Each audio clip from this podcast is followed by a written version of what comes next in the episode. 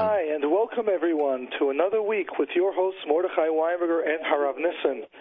I would just like to apologize to everyone that I've lost my voice a little. So if I sound a little different, it is still me, and we'll be having, of course, Rav Nissen helping out a lot. The number to call up to ask your question is 718 683 5858 718 683 5858. And right now, we would like to go ahead and take our first caller. Mr. Z. Hello? Hello. Yes, hi, you're on with Mordechai. Yes. Listen. Okay. Um, first, I want to tell you thank you so much for listening about last week when he spoke about the name. I sp- I called him last last year. I had an issue with the name. He gave me a very good idea. I have, my son's name is Matche. So he gave me instead of like we had an issue with the whole like the whole name. He told it. He told me to um to, to tell him that he's named after Matche Tzadik. So every time now before Purim, he's very excited. Purim is coming. He's named after that. So it's a very, it was a very good idea. What he told me, what I should told my son because he was like very hurt about the name. I told him that he's named after that. He's like very very excited about it. Wow. And thank you so much for everything. Oh, also, the line is such a good line, and I was amazed about the answer. Well, Rav Nissen, what do you say to that? Baruch Your Hashem, you answer know. really worked, Baruch Hashem. Baruch Hashem. Baruch Hashem. A small, small advice from a small man. Yeah, really, it really helped. He's like so proud every year when it comes to Adar. He's like happy that he's named after that. No more issue, no more crying about his name, and he's like so proud that his name's already Matcha Tzadik, and that's it. It's like closed discussion about names, and it's like really a big help. Thank you so much. wow. You're welcome. I just want to announce just one more time for people to call up to ask a question. The number is 718-683-5858, 718-683-5858. And we look forward to taking your questions or your comments. Again, just apologizing for my voice is a little off. And Meretz Hashem will have a refuah shalem, and we'll be right back in the next day or two. So again, looking forward to taking your questions and your comments. So what was the question that you would like to share? Thank you for sharing the advice No, that this is, this is what I ago. to share. That I want to tell him thank you. It was like really a big help. He he spoke to me last year about it, and now now again, like when it comes to Purim, he's like so excited that he's named after that, and it's like much he's calmer that he's like no issue with it. Like we had like a fight with the name, and now it's like closed that he's named after that. So it's like a big help what he gave me. So it's a big weird what he told me now that it's like a very good help. And I want to, I want to, I want to, I want to thank him very much, and I want to thank for the line also. And Thank you. Good night. Thank That's it. you. Yeah. Okay. Thank you. Excellent. I really appreciate that. And we are going to our next caller with the last, um, uh, Mr. A. Hi, good evening. Good evening. I would like to wish you a Rafia Shalima for Thank your you. voice. Um, I would like to comment. I took um, several of your workshops, and one of them was a parenting workshop, and I really gained a lot of it, but I wasn't able to follow step by step, but I got a, a lot of tips and, and, and tools of it. One of them was that you put a lot of focus on it, that by to that the children should know that the parents love them, you actually have to tell it to them. I love you. So since then, I try almost every day, at least one time, to say to my kids, I love you. And it was interesting today by supper, I asked my seven-year-old, do you know that I love you? So he said yes. So I asked him, how, how do you know? Because you are telling me all the time that. So it was really a good. It's like Wow, reinforced that's what very true. said. That is very, very true. That when you speak to kids and you ask them, "Do you love me? Do you know mommy and tati love you?" When you say it over and over, they usually say, "Of course, you tell it to me all the time." And we speak to people, the kids, where the parents will do anything, spend all the money, buy them anything they need, fly them anywhere, but they don't say the words, I love you, a hug, a kiss, physical, and saying the words, the brain doubts it. It's just how the brain works. Yes. Yeah, so I would like to thank you for that. And as well, I took your um, family prefer- the personality disorders workshop. Yeah. And the first part till workshop eight and nine, I wasn't able so much to relate to that because I did not grow up in a personality disorder home. But for the last two workshops where you explained the DBT skills was worth all the money, and I and I already used some of them. One of them was um, being effective, um, uh, effective versus being right. Where I once Yes. had that somebody hurt me, and I had the urge to yell at him, but I was able to to stop myself. Is this effective? The answer was, of course, no. So I was able to hold myself back, and then in a calm moment to straighten it out. So I would like to thank you for that also. You're very welcome. I'd actually like to share with people with what you're saying, the first concept about hearing it. Shouldn't we know it? I recently, someone recommended that I try a virtual reality um, game. And for those of you that don't know what virtual reality is, you put on a mask, uh, should say over your eyes, and you see, you feel like you're in the actual place. So it's you you can feel like you're in a big huge room. There's one of those games that they have that you walk on a little piece of wood. Let's say a two by four. It's two inches off the ground. Nothing, right? And it's about three feet, four feet long. But on your eyes, you're wearing a view as if you're walking between two buildings about a hundred feet, hundred stories high and it's amazing how hard it is to walk on that wood. You generally need someone to hold your hand. And then they have at the end, if you're brave enough, are you willing to jump off it? And as you jump and you look down, you see the way you're getting closer and closer and closer to the ground. As you know, because you see that you're an inch off the ground before you put on those goggles. But after you're on it and you're watching yourself walk and you're looking down the height, you feel like you're losing balance and you're petrified. And you saw other people scream. But me, myself, it was really difficult. Means once or twice I needed the guy to hold on for a second. But then when it came to jump, I felt it even more. And when I'm looking down, like you see the way you're getting closer and closer, and the last second, like your heart skips a beat. So logically, I know it's not real. Realistically, I know it's not real. I'm even standing on the solid floor, and I know the view is changing coming up, and yet my body reacted. I had a hard time walking on a thing that I could do practically with my eyes closed, and feeling as if we're being uh, jumping down a hundred stories. My heart was pumping quicker, and that last second, I felt a real. That's just how it goes. Can we recognize people could know our parents love us, people could know someone cares about us, but hearing the words, I love you, hearing the words, you are special, hearing the words, I am proud of you, those, there is no substitute to actually seeing it, hearing it, feeling it, and tasting it. So again, I'm just validating with what you're saying. This was a recent experience that I had with a, an expensive equipment, a virtual reality, and it's amazing what it felt and how real it is. Reb Nissen, what do you say about this? Mordechai, I took also this trial with the virtual reality. It's, it's really amazing. It's something Yes. not from this world. Unfortunately, it's take over in many, many areas. You know, I don't know, talking about, you can talk about all show about virtual reality, reality, especially what happened in the Far East with all this gadget. But, uh, it's amazing. It's take over our brain.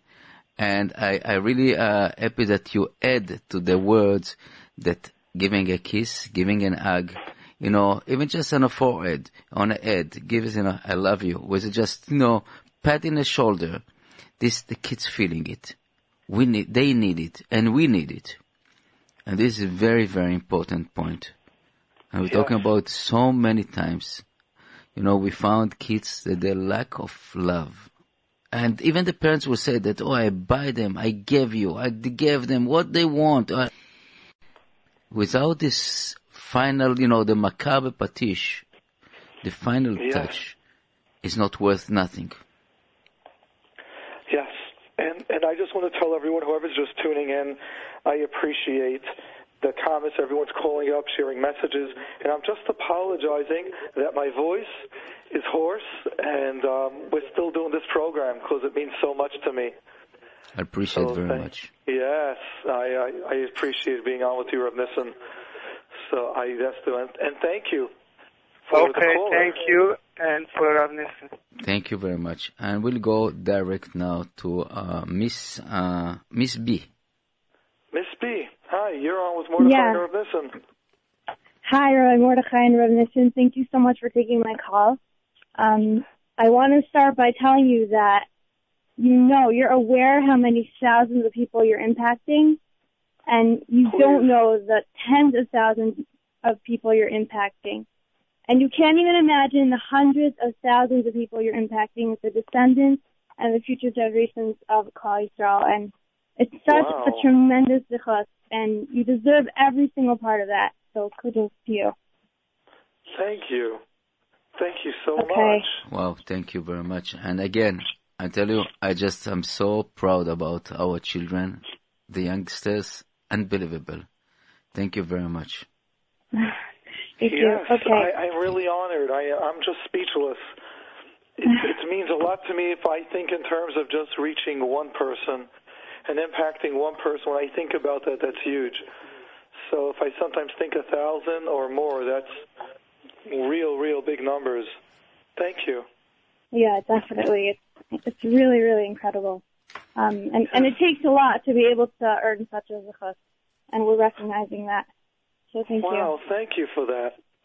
Do you have a question Okay. as well? Yes, yes. Um, I have a question. I know that you like background first. You like a question first and then background, but I Yeah, can't really you. express. I can't really express the question so well without saying a quick background. So I'm just gonna say that I have a friend. If who I have a friend who apologizes excessively, like five times for one thing, and then at the end of the whole conversation, she'll apologize again. And I know whether it's coming from a place of insecurity or a place of, I don't know, doubt, it's not healthy. And I want to know as a friend, first of all, what's, what's my place? Like, am I supposed to help her? Am I, like, what's not going to help her? What I shouldn't do? And yeah, basically that's it. Like how I could help her and, and look at it. And also prevent it from, from spilling into my own, my own mindset. Like when I apologize to someone to not keep on apologizing.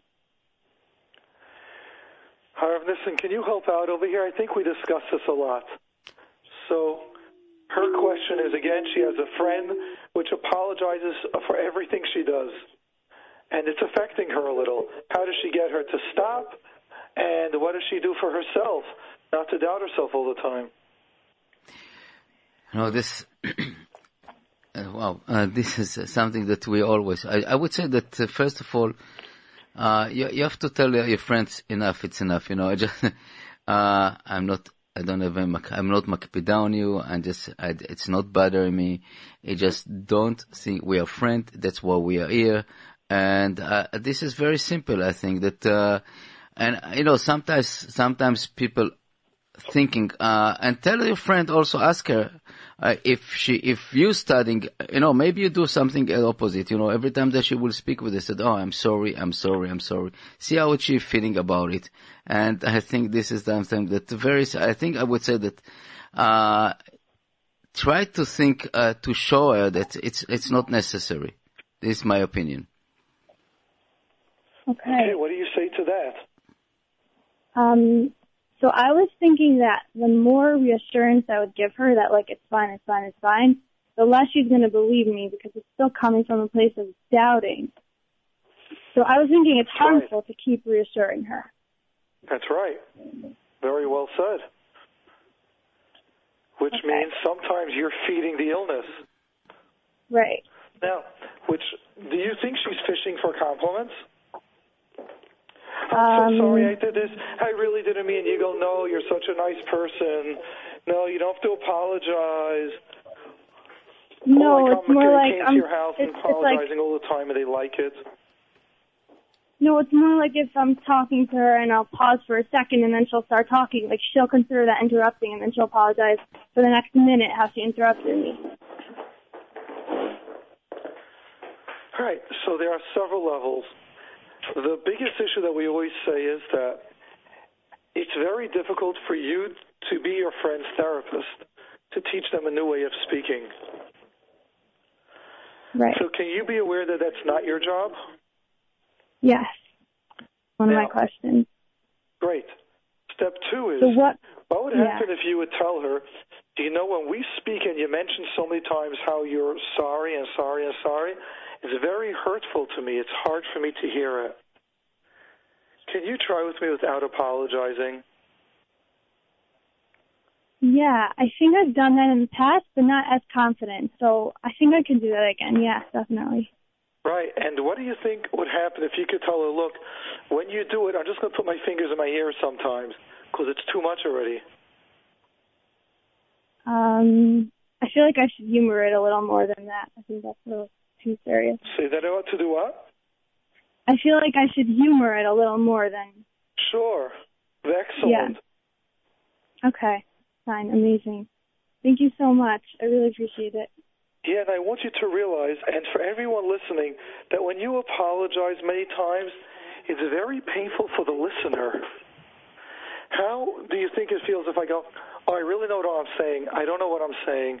I don't know what I'm saying. I'm so sorry that I said this. I shouldn't have said this. Did I say this? Oh, I'm sorry I did that. How does it sound like to the listener? Now, to me, I might feel good. This way, I'm apologizing for myself, or I'm excusing myself for not knowing something.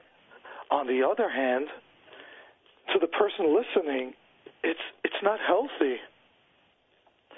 So to Right. realize if you speak that way, stop. It's not healthy. It doesn't make you look like an univ. It doesn't make people wanting to speak to you. Just the opposite. It makes it harder. Right. Okay. Fine. Thank you so much. I really appreciate it. Sure, you're welcome.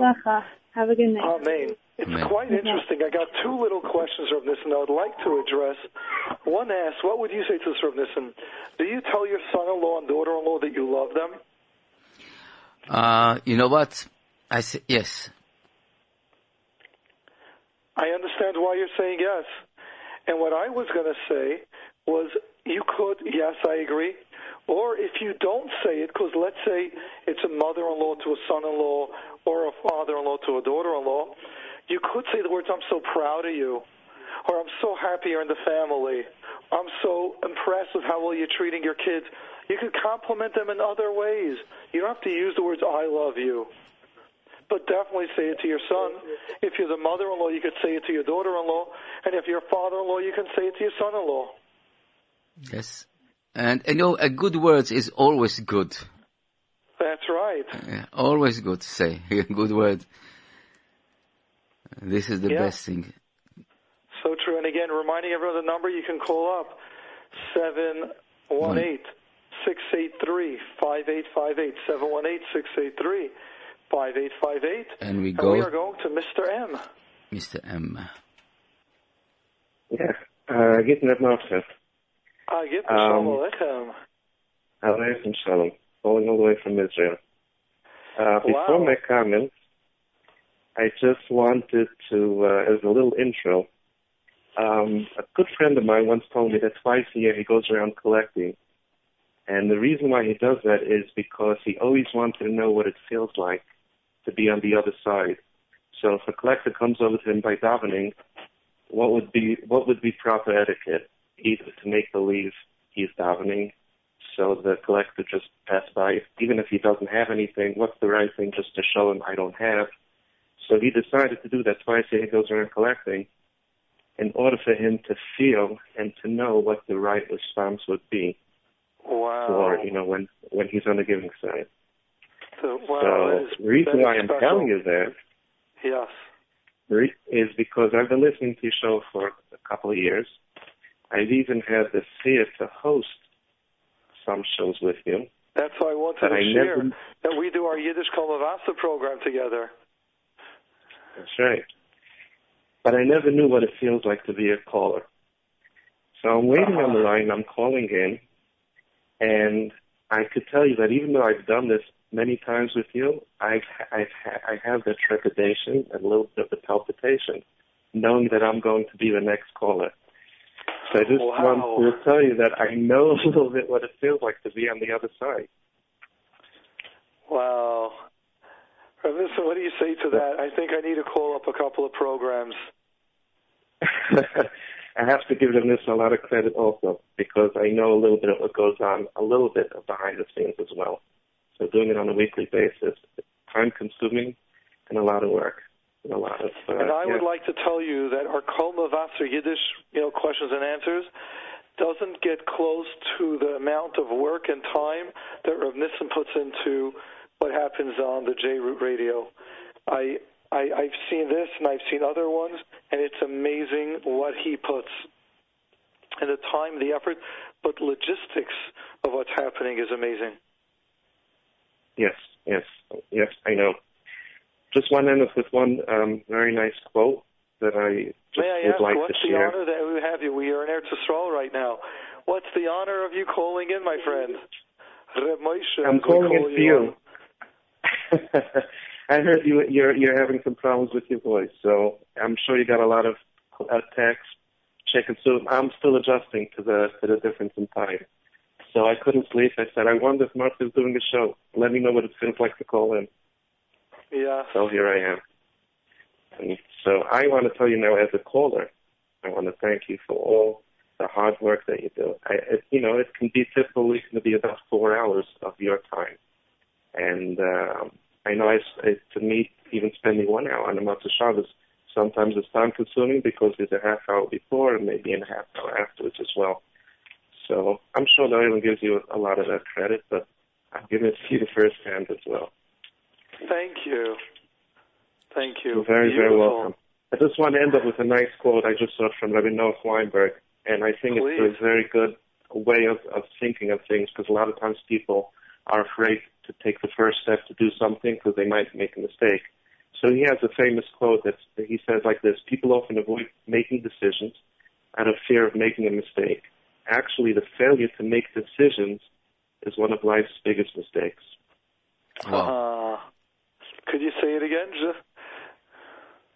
He says people avoid making decisions out of fear of making a mistake, yes. which is natural. Actually, the failure to make the decision is one of life's biggest mistakes. Wow. So people that are very, very successful all say they made a lot of mistakes. And Yeah. So he's, uh, you know.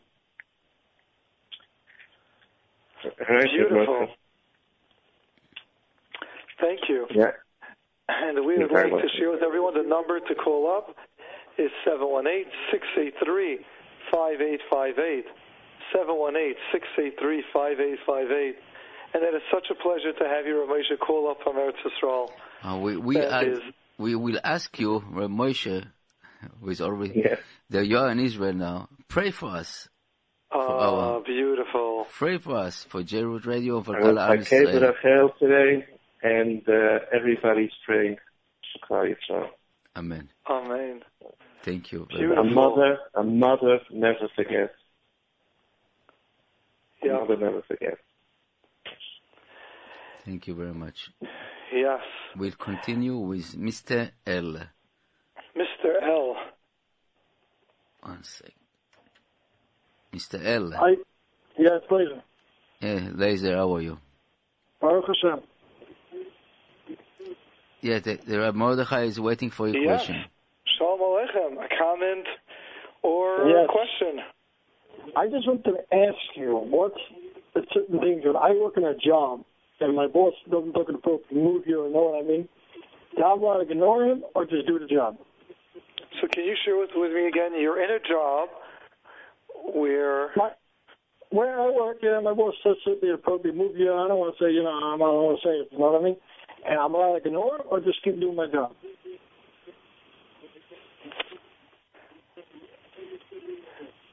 Um, I- Yeah, I- let me interrupt. Lazer, you know that you have to ignore, and you're a big boy, and you know that take over, and sometimes people teasing you, just ignore it, and you're strong enough and smart enough to know, uh, you know, to know how to continue.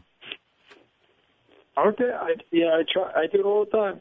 Another thing is, I want to tell you, Mordechai, Hashem give me a good a, a gift for this to help Klal Yisrael. You know, we need this, and you're the one. You just try your best. You need, you got to help out Klal Yisrael, and Hashem give it to give every person a different gift in this world. Wow, thank you. And Hashem should Wow. should do this to Let me ask you something. Um, what can you do to value your job even when people give you comments, like the boss gives you comments? Like you just gave me chizuk.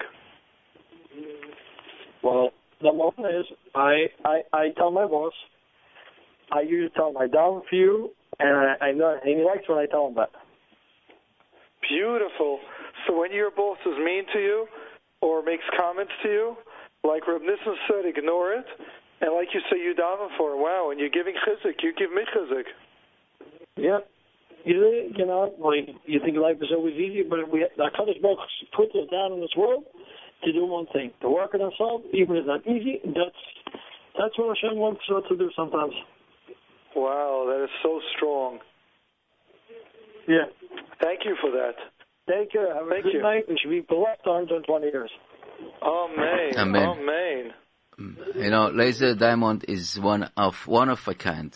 Very great fan of the the radio and right. we all Am Israel.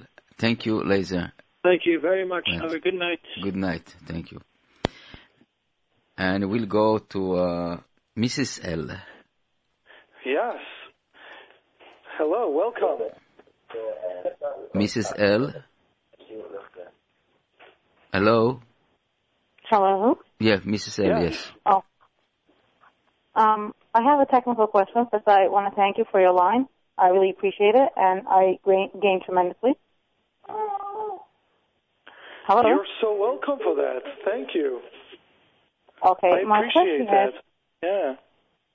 my question is, what is an MSW? What's the difference of an MSW and an what's the position of it basically, and uh, a LMSW? So when a social worker graduates college, they get a degree called Master's Social Worker. That's an MSW. Now, there are many states in the United States that require you to get a licensing exam before you practice as a social worker. And there they make sure that you know the laws, the HIPAA laws. They make sure you know the reporting laws. They make sure you know the laws of confidentiality. They make sure your many of the basic rules, especially diagnosis, and some of the Aleph-based stuff. Each state wants to make sure that you know their laws and that you're really prepared. You didn't fool your way through college. It's not a very hard test, but it's a test that will make sure that you know your information. Many people fail it, and it's not a sign that they don't know it. It's just a lot, a lot of questions. And you review it, you take it once or twice. So when you get, after you graduate, you take this licensing exam, then, and you pass it, you get a title LMSW, Licensed Master Social Worker. Now, you have the opportunity to work in an agency or work in a place, and you have a minimum amount of hours that you must work from that time, from when you pass till the next three years, which is about, I think it's 3,000 hours that you need to have oh. clinical work. And after you have 3,000 hours of clinical work, then you're able to take another exam. And that's after you have, and I need to clarify, you have clinical hours of work, also of supervision by a licensed clinical social worker. After three years of meeting this criteria and your supervision, you're now eligible to take another state exam. And each state has their exams. And it's a harder exam. and making sure you're aware of now what your responsibilities are with an LCSW. And once you pass that exam, you have the title LCSW. And the earliest that you can do that is after three years. And you know if someone's an LCSW, they have experience and supervision. Does that make sense? It makes sense. I'm just wondering. I'm using a therapist with um, insurance, medicated therapist. She's actually great, but I just checked it up and I saw her license. She doesn't even have an actual license. It's just an MSW. I was wondering how someone that is not licensed to work for Medicaid. Does that work that well, way? It's possible that she is she's great. I wouldn't. I wasn't going to change because I think she's a, she's really doing a great job. I really gained a lot from her. But I'm just wondering. Well, first of all, there are there are different levels of what people do in therapy. Now, generally, when someone is not a licensed social worker or a licensed mental health counselor or a licensed psychologist, they need to tell it to you when they meet you. That means Well, I still remember. I cannot remember what you said by the first session because I was really not there. I was there, Okay. but not there. So So, I remember when I did my intern, I had to sit down with the people that I worked with, saying, "I need you to realize I'm an intern, and if you have any issues with seeing an intern, please tell it to me. And if you have any issues later on, you can tell it to me as well. We'll deal with it." And they told me, "Oh, we get interns every year, so I'm okay with it. And I'm glad that I'm actually able to get an intern because most of the people don't even get interns."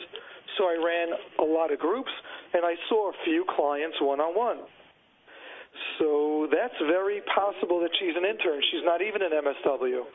She could be a student, and then you know you don't Is even an have MSW. MSW. that's what I know. MSW means they have a master's, and when you're a student, you don't have your master's yet. You're in school. She does have her master's already. That's what I'm sure. Okay, so it could still be that Okay. from when she got her master's till she took her licensing exam, sometimes you can get a probate, which is like a temporary uh, position to work while you're ch- taking your license, you know, till you're going to take it. But realize it might also be that the insurance is not billing for your sessions. So sometimes people can have coaches. Certain agencies can have them, and they're supervised by a social worker. Many of the agencies that we have, like where people call up those phone services or phone lines, the chizuk lines, they're ga- they're manned by volunteers, but they were trained in the basic chizuk that they give. But the minute it gets too much, they have a social worker to supervise them. So I don't know what agency you're going to, if they're actually billing your insurance, or if they have people that are volunteering their time, or if they uh, are no, able they to do bill bill through their temporary Okay, was just wondering. license of their supervisor. Okay, thank you. You're very welcome. Thank you very much. And we'll Yeah. go to uh, Mrs. Mrs. Uh, one second, Mrs. L. Mrs. L. And also, for those that would like to call, the number is 718 683 5858. 718 683 5858. Mrs. L? One Hello? more time. Mrs. L. Yes, welcome. Do you hear me? Loud and clear, Baruch Hashem. Okay. First of all, I'd like to thank you for this line. We're benefiting a lot from it. And I want to tell so you, I'm welcome. sorry for your voice problem. Thank you. Okay. Um, And I have another issue that I'm speaking in two days for a great organization, and I am I need to have my voice Wow. back. So between you better take care of yourself. Drink a lot of hot tea. That's exactly. I've had two hot teas while we're doing this program, and currently I just stepped out of where I'm doing it to fill up another cup. So For saliva, we're working feel on good. that, and I'm also taking some natural stuff for that. Uh-huh. So I hope that's. It's a shender, will send a refuah. Very Thank Amen. you. I really appreciate everyone's messages of Okay, caring. It- now- it's now for my very question. heartwarming. Yeah. Okay. Thank you.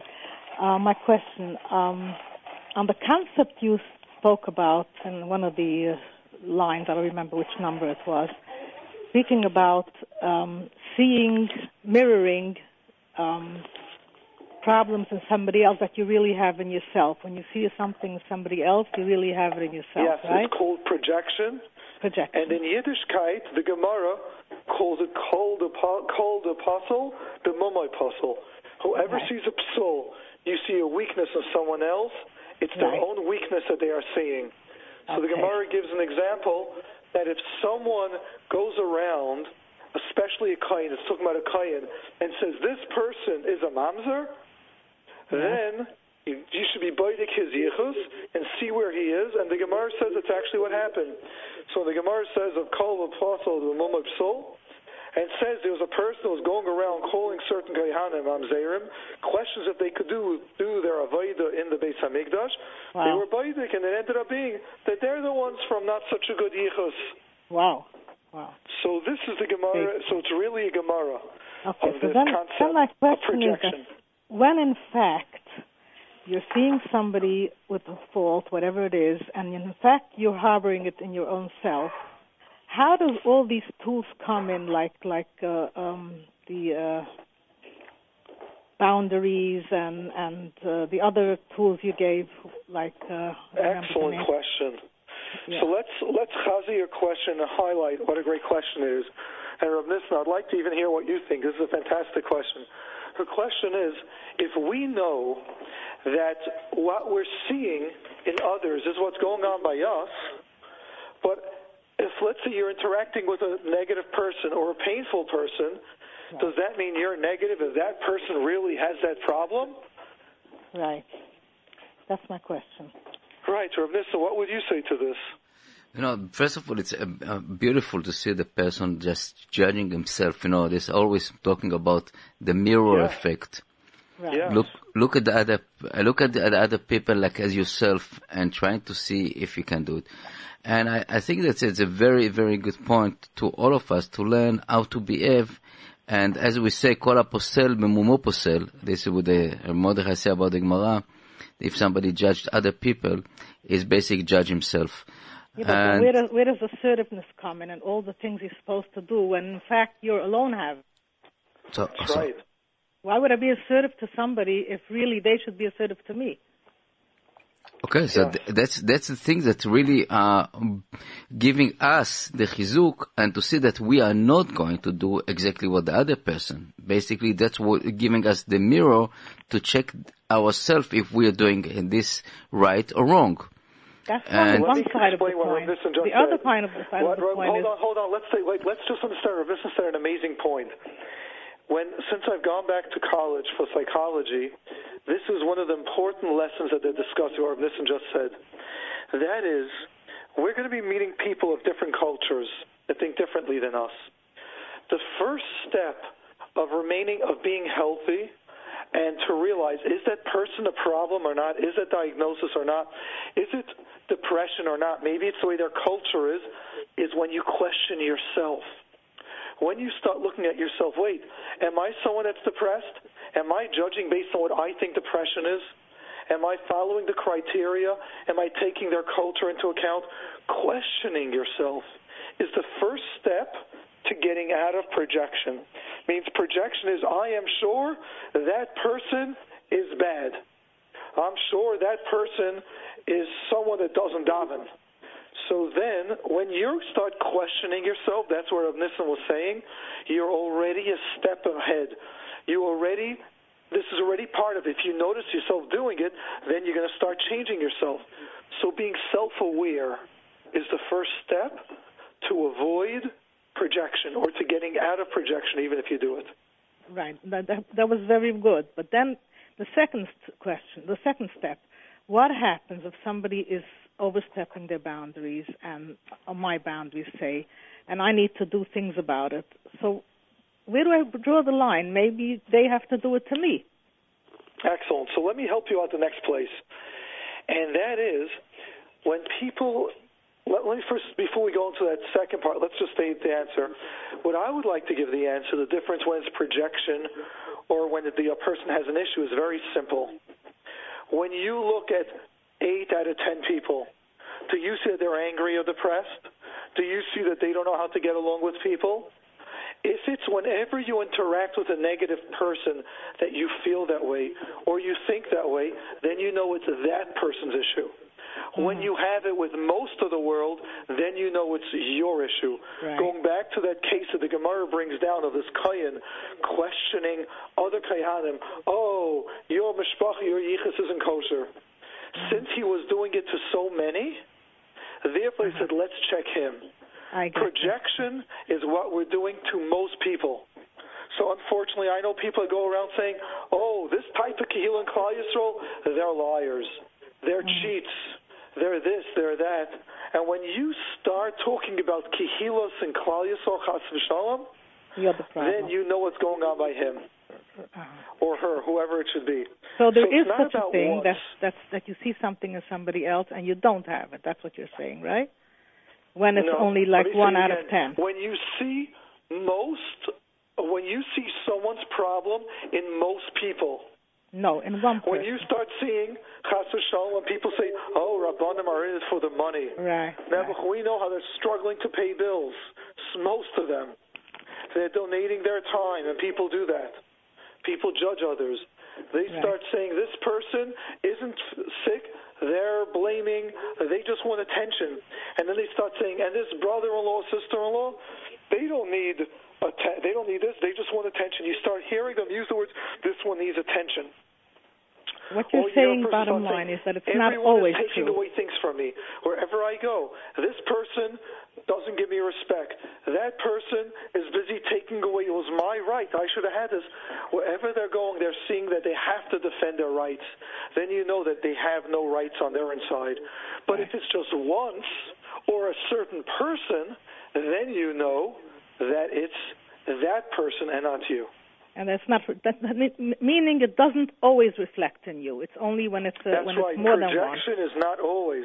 Okay. Let's say you're dealing with a certain family where three of the children were all raised by a certain unhealthy environment. Then it's not you that's the problem Okay. because you're acting to those three people. It's Uh-huh. when you're acting with those three people that have that were raised in a certain way, but when you're re- interacting with a hundred other people, you get along great.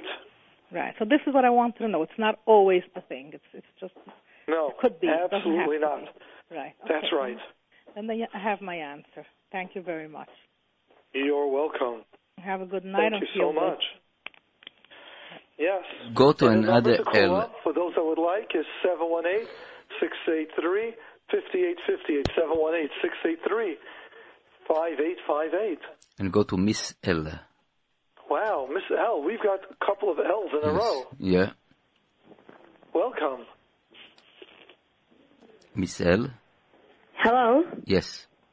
Okay, I have a personal question. Hello. Sure, go ahead.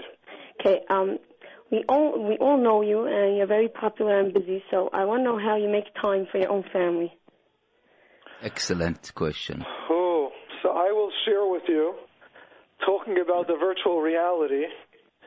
My son is in yeshiva, in Mesivta, ninth grade, where they never get a day off because that's what yeshivas have. But he has twice a winter, let's say, called an off Shabbos. So this Sunday was an off Shabbos. It was that it was that time, and I made sure to spend the entire day with him to take him out. And after this program, one of my daughters told me she has a play, and she has to print out a certain paper. And right after this, I'm going to be sitting with my kids and doing that. And I make sure that at least once a week I spend time with them. We have supper at least twice a week. I try to be home and have supper with them, and then I do other stuff. So I might not be a father that would spend four or five hours with my kids or say an entire Sunday where I spend with them, but I do make sure to spend everyday time with the kids. I shouldn't say every day is a strong. Most days of the week, as well as Shabbos, I spend a lot of time and I am involved. I speak to each kid. What's going on in your home and with school, let's say. What's going on with your friends? And then when we're home, I try to be active in their work. So I'll try to do a little homework. I'll try to practice with one kid a little bit before a test. Let's practice the spelling words. with my son more, let's say Shabbos, I try learning a different Masechta with him other than the yeshiva. So I try to, and I don't say, unfortunately, that I give each of my kids a lot of time, but I make sure to give them time. And I try to, my and be there at the time when I give it with them. So they know they need me, they know they can call me, and they always know they are number one, and I would stop anything that I do for them. So I definitely make sure that each of them should feel close, and I give my Rebbe, my Eishes Chayil, a lot of credit. She spends a tremendous amount of time with them. And because I do spend so much time working and always programs at night and workshops, there are just so many things going on and different people with different different stuff going on that my wife, I made sure she should not be working and to spend time with the home for the balance. I would also like to remind everyone the number to call up is 718 683 5858. 718 683 5858. And we look forward to taking your questions and your comments. Thanks for answering my question. question. Hello? Hello? Yes, I don't know. She uh, disconnect and I don't know. Yes, okay. I, I want to well, say that, you know, question. really pre- Yeah. appreciate our families about it. It's not simple, you know, our, our children and our uh, wives. It's amazing. It's not, it's not simple. And I, I really appreciate many, many wives and many children of rabbis and community leaders that suffer a lot with the, the missing the, the parent over there.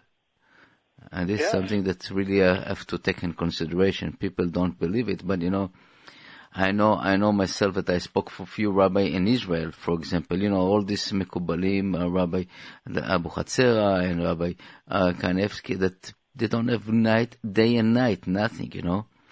And I asked Yeah. them, how are you doing it? I said, Klal Israel need us. And this is something really amazing. So, so, so true. It is so important to be able to do that and to give it Klal Yisrael needs, and at the same time to find the balance. Yeah, and and they do it. Many times they do it. Sometimes it's hard, but they do it. We'll go to Mrs. D. Mrs. D, hi. Thank you for calling up. Hello? Yes, welcome. Yes. Hi, good evening. First of all, thank you so much. Yes, you're welcome. Um, it was interesting. I heard you talking before to a lady. You were explaining her the difference between LMSW and LCSW. Yes. Um, I wanted to know what would make somebody be an LMSW for 15 years and not get an LCSW. Very simple. Needing time to take a test. Studying for it. They're getting a job with our LMSW, and that's just a simple one. They didn't, they don't have the time to study for it.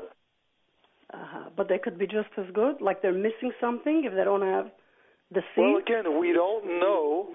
We have no idea if they actually, if they have supervision. They are working in um I'm talking about somebody specifically that I know. And she works like in one of those healthcare um facilities Yes, yes. and she's there like for 50 years and she's only an LMSW. I was wondering yes, like why generally, those places have the best level. Like those are those. That is the that is the place where you get your interns. You get your hours. Right, but she's working there for 15 years. By the way, someone asked me where's the Gemara of Kol HaPaisel Kol HaPaisel B'Mumay. It's the Gemara Masechtas Kedushin Daf Ayin Amud Beis. Gemara Masechtas Kedushin Daf Ayin Amud Beis. That is the Gemara for Kol HaPaisel B'Mumay Psul. Kol HaPaisel B'Mumay Paisel. That's the exact words actually. Yeah, I like that one. It was very nice what you explained to the woman. It was nice to hear the difference when you're talking about somebody who's healthy or unhealthy, like, you know, if it's projection or not. I appreciated that. Thank you. Sure. So again, Okay. So, uh, thank Yeah. you. And we go to uh, Miss, Mrs. G. Mrs. G, welcome to the program. Hello, Mrs. Hello? G. Yeah, hello. Sure, sure. Welcome. And just before you start, I'd just like to announce to everyone the number to call up and ask your question is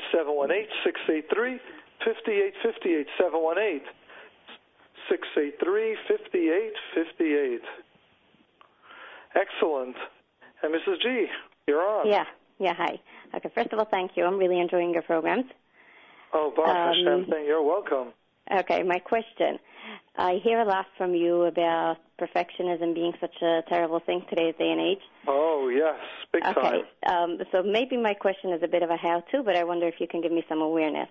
Um, talking about a three-year-old girl who's already showing signs of perfectionism. No, I, stop there.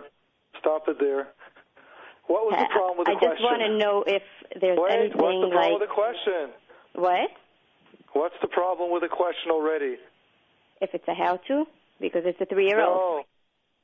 It's a three-year-old. What's the problem with the question? I don't know. Um, we're talking about a three-year-old, and you already want to label her a perfectionist. No, no, no. I'm saying she's so, showing signs of being very perfect. Problem. Like trying to get she is things. showing signs. It's age appropriate. The reason why we don't take questions under the age of eight is almost all the time the answers are it's age appropriate. It is age appropriate. Everything's age appropriate. To be perfectionist, then to be not perfectionist, then to want to be alone, then to not want to be alone, then to be afraid of the dark, then to love the dark, then to help, then to make a mess, then to take out pots, then to not want to see a pot, to be afraid of fire, to like fire, to clean up the toys, then not to clean up the toys. Each of those are appropriate. Okay, good to know that. I never know that yes, that um, such young role. kids would be so perfectionistic. Well, the next question I'd ask you is which one of the parents are perfectionists? uh, so both are. Both Excellent. are. My question the was more: how can we make sure to not reinforce that? Excellent. Have the parents go for therapy or speak to guidance every week to a life coach or speak to a Rav and to a Rebbetzin how to let go of being a perfectionist. But let's not use the word perfectionist with this girl. The word perfectionist is nothing. So as we are just discussing, kol ha'paisel b'mumoy psul, whoever sees a chisaron in others, it's themselves. Someone is seeing anything in a three-year-old kid. Let the teacher who pointed issue. it out to me. And the advice that we would want to recommend to the three-year-old is what we recommend to the adult. Uh, it was actually her teacher who pointed it out to me, which was interesting. Um, I was just wondering if, like, you say also. Okay. Yeah, what I'm saying is let the parents learn how not to be Yeah. a perfectionist. They won't teach it to the kid. I get that. Okay. Yeah. All righty. Thank you. Okay. My, my, my pleasure. Okay, thank you, I'm and sorry we'll go. it sounded a little strong. It's just, for me, I have such a strong rachmanus on children when I feel that sometimes they get um, stuck or locked or trapped in a certain way. And what I really feel is that they're so free and they're really, they're a blank slate. Anything that us, the parents, change and get healthy will change in them. So they're not even a perfectionist yet. They were taught how to do things slower in a certain way, and we can teach them to do it differently. I can't even use the word perfectionist for a three-year-old.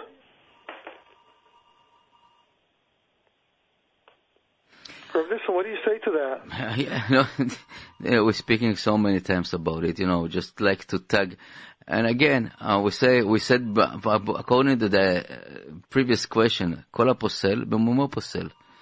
Just look at the mirror, and especially with three years old. Yeah. We'll go to uh, Mrs. LL again. We we have a lot of L tonight. Wow, tonight is L night. Yeah, Great. Mrs. L.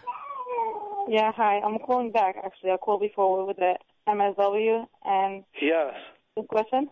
When the lady Yeah. called to ask why uh, L, uh, uh, L, MSW wouldn't go to get her license clinical social work, and if it means something, I would just have to call back to say that it does not always have to mean something. Because my therapist, I'm not. Could be she does have LMSW. I just only checked it online. It could be, I. It's just not updated, and I never asked her. So, but all I want to say is that I was actually I had an not an intake with you, but one of your therapists before a pre-intake, and he actually claimed that I need DBT, which he was right for that point in my life. It was very, I was in a really difficult state. After I spoke to him, I knew I have to work out in a certain extent, and what I was able to do alone, I did try alone, but DBT I saw I was not going to be able to afford, and I slept until after I had my baby. After I had my baby, my doctor, I asked him uh, in regards to specific vitamins, and he said, no, rather go see a therapist. He sent me to a psychiatrist first, actually, and that psychiatrist said there's no diagnosis and no reason for any medication. Well, I can tell you, you can use some help from a therapist. And he, in that center, I met my MSW, and she is doing such an amazing job. There are great, great, great results without her having the LCSW. So we can still have someone with just an MSW or LMSW being great and really helping people. So once you're in the process, we just have to go into the process, and then the Aibishter helps you. Baruch Hashem. What a beautiful story. Such a beautiful, beautiful. I love the ending. I appreciate it. And you're continuing to reinforce by me the belief that if we feel, let's say, it's not what we specialize in or what we do, I love hearing and I love telling people you can go to an agency and the Rabbeinu Shalom helps. The Ribbono Shel Olam really helps people. Yes, yeah, it's, Mr. so, it's so Oberlander was actually for me to hear very nice and very helpful. And he actually even gave me a phone number that someone that was involved should be able to call him. But I lost my phone the next day. So uh, we never went back to him with feedback, but he was really very nice. Thank, you. That is so nice to hear. Okay, thank you. Yes, you're so welcome. So exactly. Titles are wonderful, and it tells you they know something, but you don't know how good they are. Yeah. Like everything in life, the title can be on the wall, framed, and the guy. That's right. All you know is that they know information and they pass the test. You don't know what's going on in their life. You don't know how skilled they are in what they're doing. And therefore, you can have people that are not licensed, that have a hush and that are great, and you know they could be great healers. You just don't know if they know all the processes. So therefore, we hope that you could get the best when someone's licensed. The But same thing, let's say, with the missing. In my in my case, I do believe that she has all the criteria. So she's working for an agency. She has to be That's right. for. It's not like That's right. So, it's possible yeah. she doesn't have a need for that. Realize taking a test, a major state exam, means you're going to be studying four or five months. That's what people study for it. They t- got to go to study exams twice a week. Sometimes people do it. And then you got to take the exam, and people, many people don't pass it the first two times. So we're talking about spending eight months of your life thinking about an exam. And many women are happy if they're able to help people and bring the parnasa and be a mother and and just be a happy, positive person that they don't want to spend the hours for the exam. That's what it is. It's a choice. And let's take a step further. And what would happen if it's possible this therapist is afraid of an exam even? Therapists are humans. We could be great in areas and in one area not so good. I hear you. I wouldn't think so, but Yeah. that's okay. Thank you. You got it. Excellent. Thank you.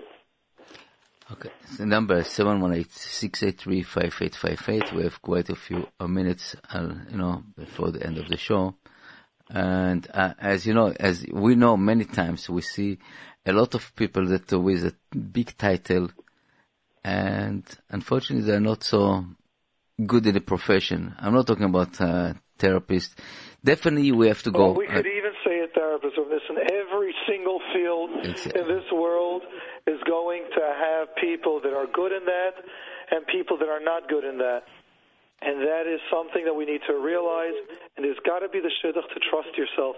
Yes, even therapists, just because people have titles does not mean that they're good. What it means is that they passed the test. What it means is they learned information. And now you have to see if they're using it the right way. Yes, this is something that uh, we have to always take in consideration, you know, that, uh, and our, our Chachamim tell us, you know, that uh, many times people that know the halacha back and forth and they don't apply it upon themselves. It's like a donkey carry books.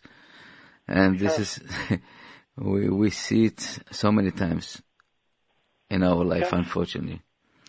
The number again to call up is 718 683 5858. 718 683 5858. Uh, Mordechai, I think I will pass the test. You would do it with pleasure. but it's it's interestingly enough that the test is a lot about laws. If someone says something, is it does it really mean that they're chas v'shalom want to take their life or not? If they like, there's a lot of legal issues that they ask to make sure that we know the consequences. So some of it's therapy, or what would you deal with first? Anxiety or depression, what would you treat first? And a lot of it is common sense, but you would have to, let's say, know the diagnosis, which is considered a more worrisome diagnosis that we deal with. Or policies. Many times they would have what happens if the agency tells you to do one thing, but your instinct is another, or clinical is another. Like they want to make sure that people aren't going to be burying some problems in agencies, like we know what people do, that years later it comes out. So a lot of the tests, the states are, they want to make sure that we know that we can be held accountable and for what, and to make sure that we're going to be helping people and not be afraid or worried about what the agency will give us consequences. It's about doing what's right. So I think you would know that, and I think many people will know that. But that's the point of getting an exam, and you have to pass. And if you don't know enough of them, then the state doesn't feel worthy that you're safe to work with people. They want to make sure you're there to protect the person. And those are a lot of the goals. Like when people take the permit to drive, many of the questions are simple ones. The different signs, the different designs of the signs, what they are. How much alcohol are you allowed to drink before you drive? They're not a hard test. You just need to know the information. The licensing exam is similar to that. There's a lot of laws, and they want to make sure we know the laws. And it's not that focused on therapy. It's not what's the best type of therapy will you use for this diagnosis. There are very few of those questions there are several, I think it's about a three, four hundred question exam that we take, and most of them are about legal protecting you, the client, making sure that you, the client, gets service, gets you, ta- needs taken care of. And a lot of them is if your client swears you to, to confidentiality, you're not allowed to say something, but they're saying something, which is a legal issue we're talking about where they chasrom harm themselves or others, that you're going to break that that promise to them, and you are actually going to report it and protect them and protect others. So I think, Reb Nissen, you would know it, and I think many people will know it, but a large part of that exam is to make sure that you know that you are now responsible for that. Great. That's not my thing, but uh, thank you. Uh, thank you for the compliment. We have uh, Mrs. Uh, uh, Mrs. Uh, S. Mrs. S, hi, you're on with Mordechai and Harav Nissen. Yeah, hi, good evening. How are you? You're very welcome, Baruch Hashem, doing fantastic. Yeah, the is alignment for your voice. It's so nice that you're giving the time, especially like you Thank you. so well. Really, really appreciate. And also thank you so much for that listen. I enjoy everything. And also for Yeah. the Yiddish line. I've heard the Moshe before. And Shlomo, so thank you so much for them too. So I really, uh, it was really nice. Um, before somebody was talking also about like saying like a good word, like for like you, somebody asked a question if you say I love you for for a for a daughter-in-law or a son-in-law. Yes. But I think also, I love how you answer, like saying always a good word. A good word always makes such a big difference. So I really enjoyed the answer that. So thank you so much. Yes, you're welcome. Okay, have a wonderful night and feel better. Hope tomorrow your voice will be fresh and clear. B'ezras Hashem Yisbarach.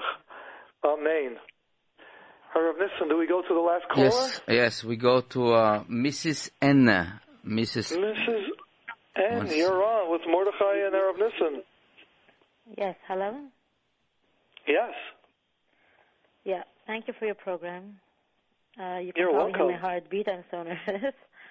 Yes. Um, okay, so I've I had this question like for quite a few weeks already. I heard about your book on the programs. I thought I'm for sure win, and I wanted to ask this question, but I thought I first have to go out and buy the book and read it through.